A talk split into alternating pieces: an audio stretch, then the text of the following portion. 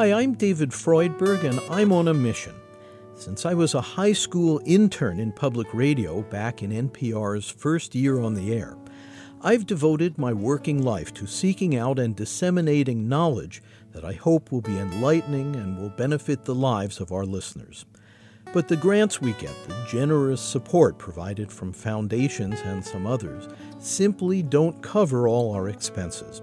And if you like what you hear, we're asking for your help so we can keep this going.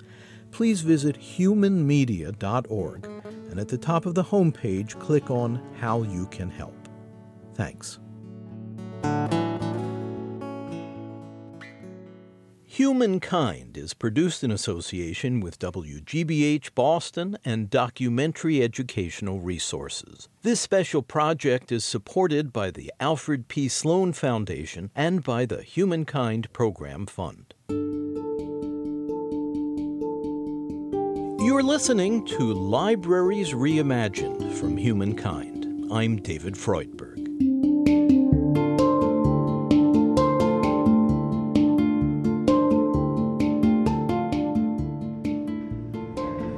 This is going to sound strange, but the most romantic place you can possibly be is at a library on a Friday night when it's closing. It, the ambiance in that library and the echoes of everything that happened during the week in, the, in that library just seems to come alive and the memory lights up in your head as you're locking that door on a Friday evening. This is Richard Ashby Jr., director of the Stowe Rocks Public Library in the town of McKees Rocks, Pennsylvania, outside Pittsburgh. He's a true believer in libraries as a free, open to all institution in every community. And today's libraries are percolating with change, driven by the tide of technology which has transformed so much of how we access and use information but also by the urgent need to preserve the norms of civility, which find a sanctuary at the library. Richard Ashby tuned into this role at his first library job. It was a brand new library in a small hamlet on Long Island.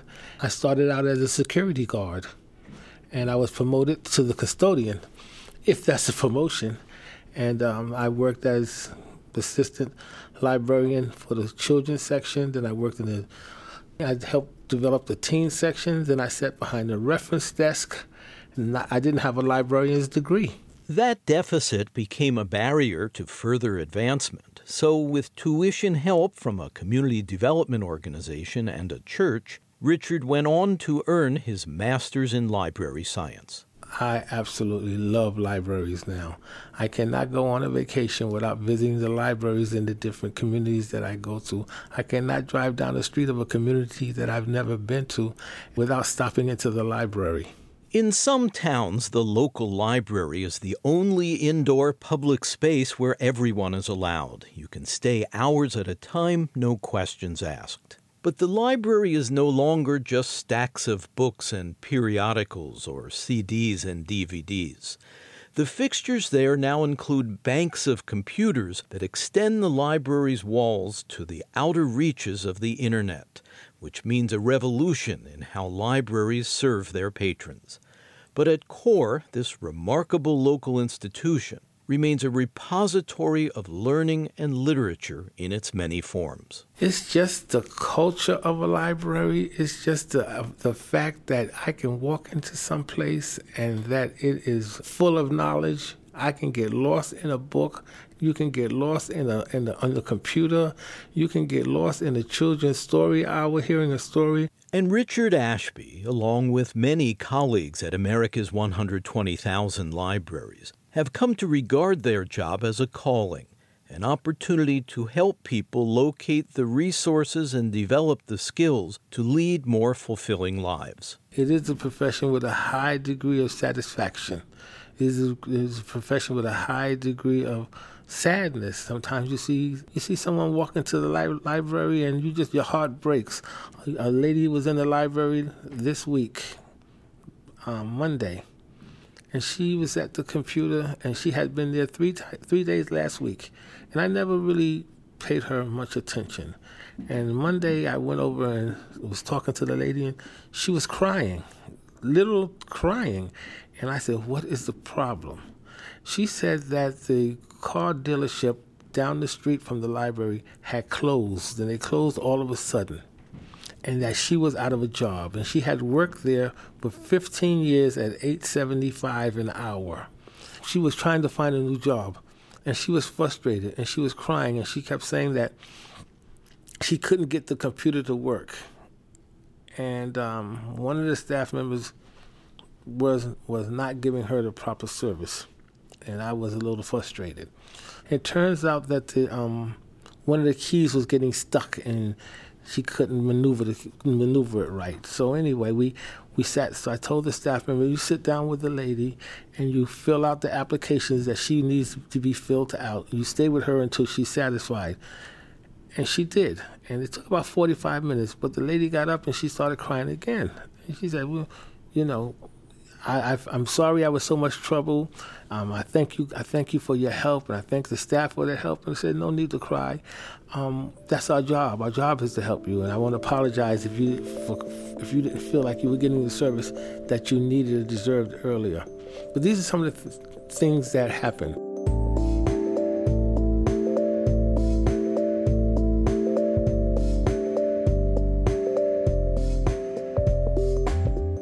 Not long ago, some observers predicted that the cornucopia of information available online would sap libraries of their vitality. In particular, young people might not show up. But as it turns out, digital natives who've grown up with this technology are the most likely generation of Americans to visit the library building and to access it online. Elizabeth LaRossi directs the Turner Free Library in Randolph, Massachusetts, near Boston, where upstairs, a young adult space along with the Turner Free Studio are a magnet for kids. We have maybe 60 to 70 teenagers come every single day after school to spend time in the library. Our second floor is our main level. We've got our computers and we have all of our adult um, materials as well as a quiet room for those who still feel that a library needs to have a quiet space. We have one of those. Now, is that a controversy whether a library needs a quiet space? I think it's a controversy in many towns, but less so here. Our library is more like a community center, and people come here to have meetings, people come here to talk to each other, to collaborate on projects. If they do need a quiet space, we do have it, and if it does get filled up, we do offer um, earplugs. That's a portable quiet space. Yes. For many residents of Randolph, which is ranked the most racially diverse town in the state, using the library is woven into their everyday lives. A regular patron, Lori McDermott, operates the local garden center. When my children were little, I think back then we didn't really have a lot of money, and coming here, taking out books, um, was just a huge part of our week. And I think helped shape who they are, you know, just reading. Did any of them become voracious readers? They both are.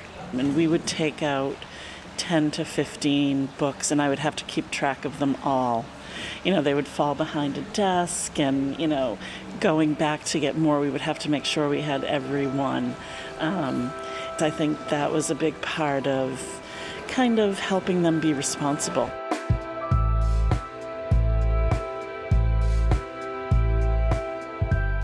Go to the mall, it's expected that you'll spend money. You go to a coffee shop, it's expected that you'll buy coffee. So you can come here and you can spend all day using the Wi Fi, using the computers.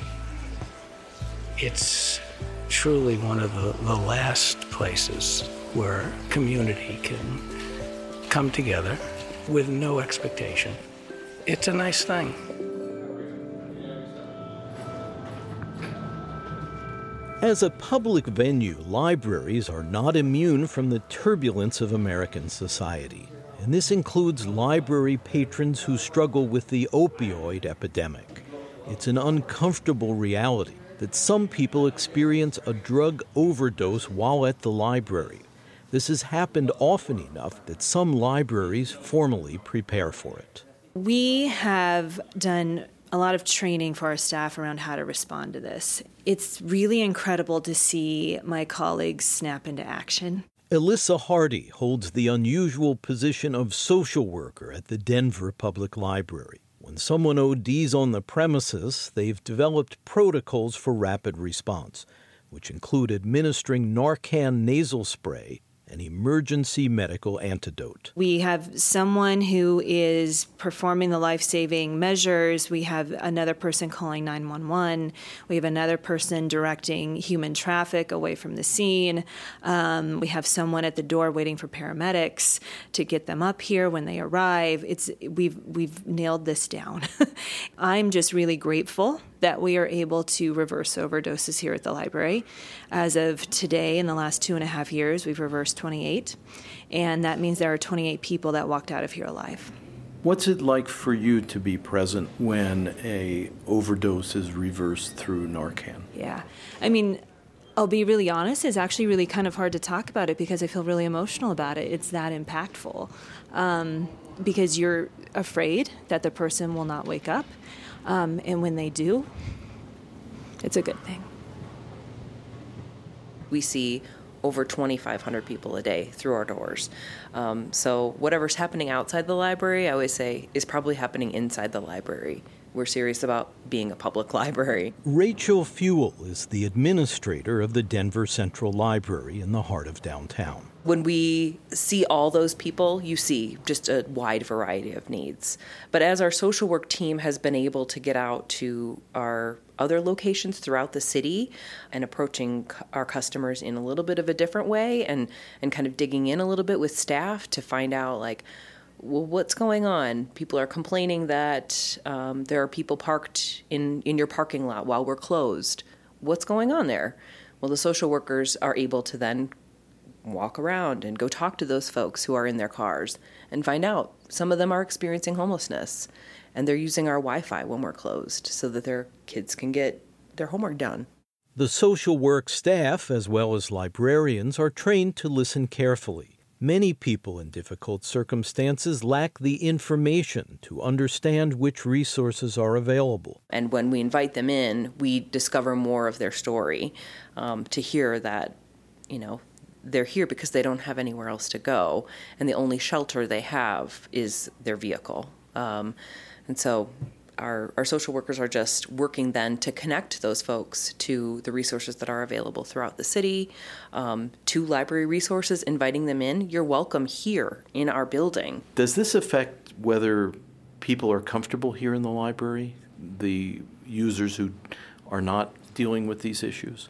So I'd say the library is a really unique place because it's one of the only places, maybe the only place, that anyone can show up with whatever they've got going on in their life, whether they're housed or unhoused, whether they have a job or not, um, wherever they are in their life situation. And in so many cases in our society today, we can opt out of looking at people who are different from us, from being in a space where someone is different from us. So I think the library is a really cool and unique place that we can have this dynamic of people encountering um, others who aren't on the same path that you are on. And that can make people feel uncomfortable. I have, think. have you heard that from oh, yeah. customers here? Yeah, I have. Um, and, and we've heard also that people intentionally try to visit our our downtown location because they understand that there is a huge gulf in the haves and have-nots in Denver.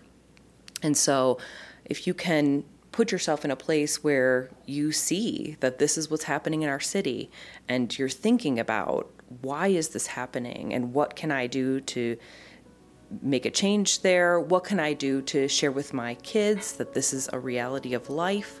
But that sits well for some people and it sits very uncomfortably for others.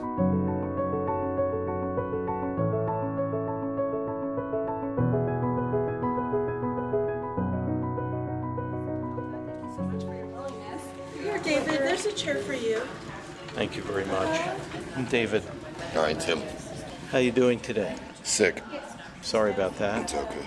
Uh, I understand that you're a regular user of the library here. Yes. And uh, what services do you take part in here? Well, I put in my job applications on Craigslist. So that's that's about it right there. And maybe if they could help me like a bus pass every now and then. And is that uh, for one day, or how does that work? It all depends on if they have any, because there's different people with different reasons and everything. They try to share them. So when you go on Craigslist and send in job applications, what kind of work you looking I for? work hospitality, So is that like hotels and restaurants? uh, restaurants mainly, or some motels. All depends what they have. so uh, are you currently unemployed? Yes, yes, until I get my new uh, identification card. That'll be this week. And that's identification for what? Uh, state ID. I see. Colorado. Because if you don't have a driver's license, you don't have ID. Yeah, or that kind of- even just an ID just shows who you are. Mine expired a few months ago when I got hit by the bus. You got hit by a bus? Yeah, I was crossing the street, wasn't paying attention, got hit by a city bus. Yeah, sorry to hear that that happened to you. It still hurts, but I'm just going to keep my head up and move forward. Right. May I ask, where did you sleep last night? I slept daggone alley. Although I don't want to admit it, but I did. You, you slept in an alley? You know, So, no human being should have to go through that. yeah. No. So, how many hours a day would you say you're online here? Uh, maybe two hours a day. Maybe 15, 20 minutes here, come back a few hours, 15, 20 minutes.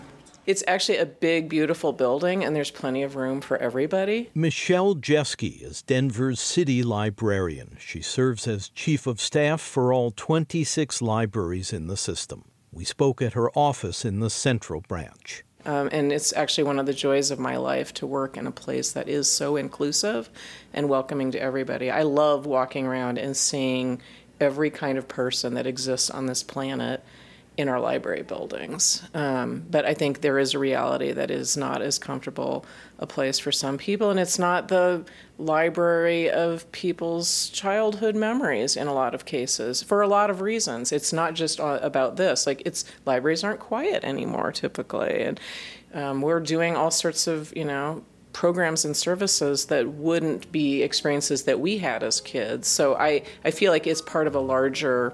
Um, conversation about what a public library today does for its community.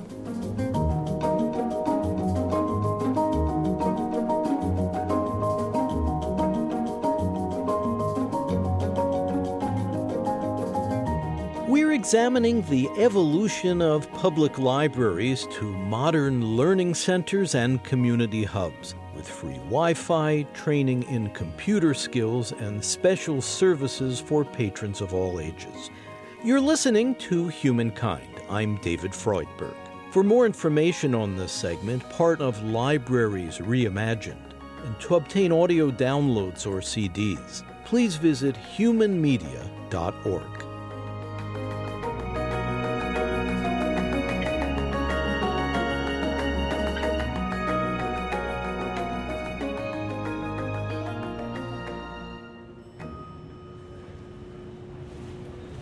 We have much better connections now than we did then.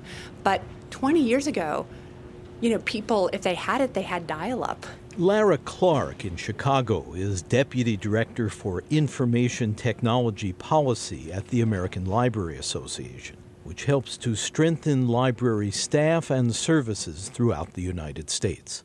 Libraries have been on a steady march to bring in all of this technology and make it freely available to people.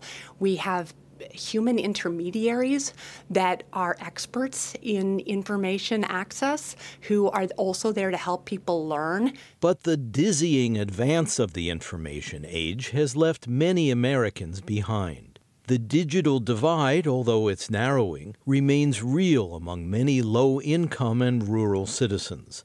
A report in 2017 showed that about a fourth of us lack internet at home.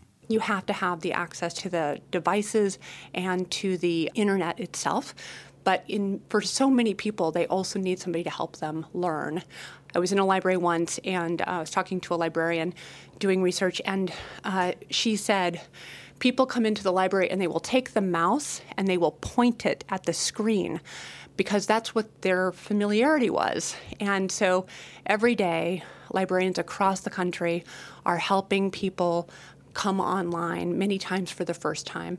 And even more importantly, the technology changes every day, every week, and librarians are working to keep up with that, like we all are, and to make it possible for people to catch up in the digital age. Yes, it was important to get people online to learn how to do things online, but today, if you want to apply for a job, the only place to apply for a job is online. Use of the internet, says librarian Brian Bannon, is now practically a survival skill in the modern age.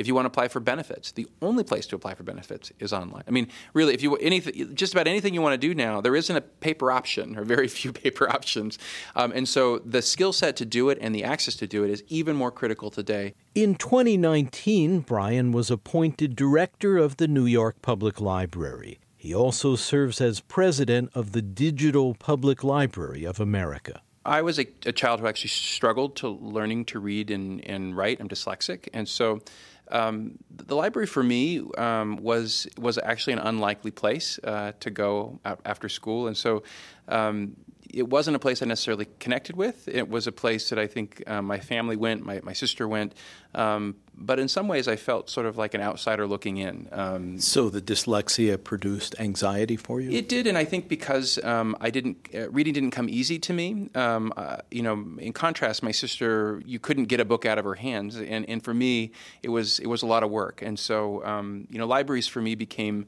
analogous to something that was hard for me, and so I was more likely to be seen at a museum or playing sports or doing more active activities or in late, a little bit later in life in theater and some other things that were more experiential in nature. And obviously I learned to read and write like any other kid, but it was just um, the traditional ways were a little more tricky. Um, you know, fast forward actually, um, you know, I got my way through high school and, and, and, into college, and and you know, where I actually came to libraries was actually a, a professor um, of history who was um, I was doing an independent study with, and we were thinking about uh, what I might do as a career, and um, we were working on a project looking at uh, social justice movements and she paused and said, "You know, have you thought about co- going into libraries?" We were, we were, having a conversation about intellectual freedom and access to information, and and she knew I was dyslexic, and I, you know, obviously had, had overcome it and was, you know, doing fine in school and all those things, and and I I thought she was joking, um, and I was like, "Really? You know, li- you know, why would I do library? You know?" And she said, "You know." She, she really schooled me on what the core mission of what libraries are about, and that they exist in the, as these democratic spaces to bring access to information and ideas to people, to you know create a stronger, more democratic society. I mean, it was a really um, you know eye-opening moment, and and then I ended up going to library school and um, and really ended up becoming a librarian. Okay, cool. Did you check if the all the DVDs are inside? Uh, yeah, I did. So those are returned, correct? Mm-hmm. Okay. You're gonna check that out in one single card? Yeah. Two separate. Thank you.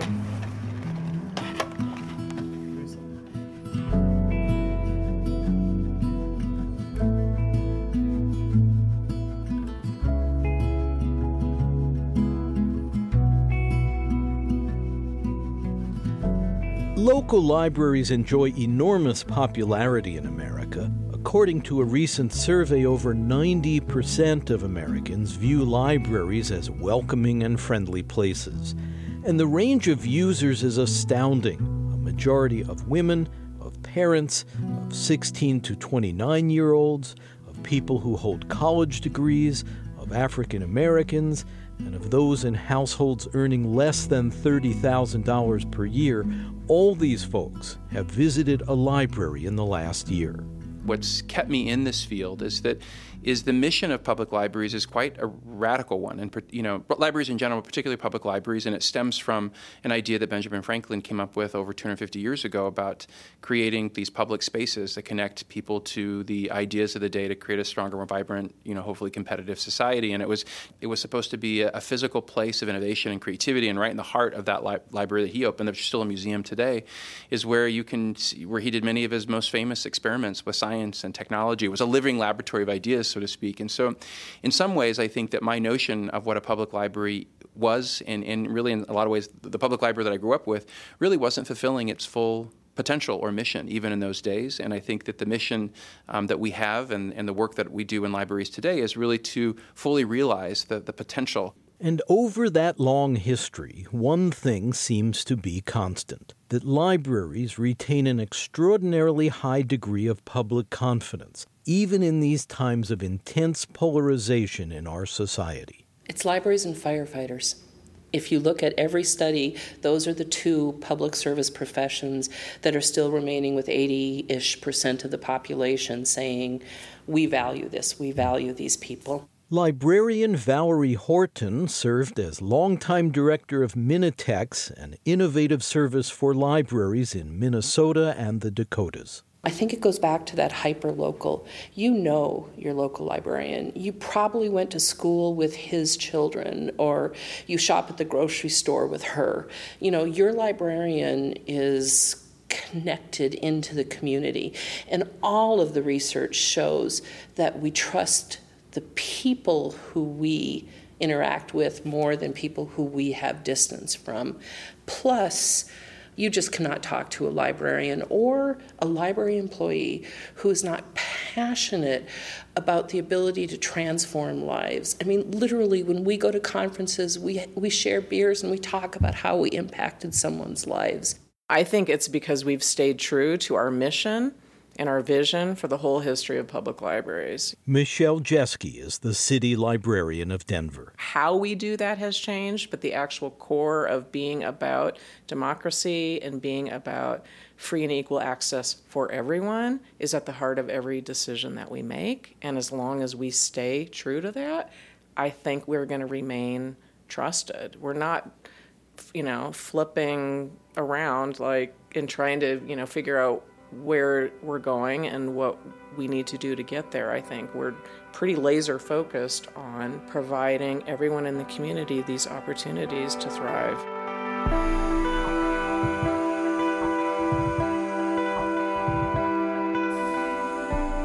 Coming up, the role of public libraries in helping to preserve our basic right to ask questions and learn knowledge. And we hear the inspiring story of the sidewalk librarian Humankind continues in a moment.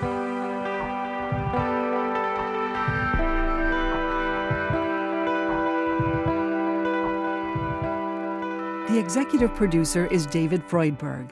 Please subscribe to our free weekly podcast. The title is Humankind on Public Radio. You can find it at Apple Podcasts, Spotify, NPR One, and all major podcast services, as well as through our website. Again, the podcast title is Humankind on Public Radio. And if you'd like to support our program, please visit humankindpodcast.org and at the top, click on How You Can Help. Thank you.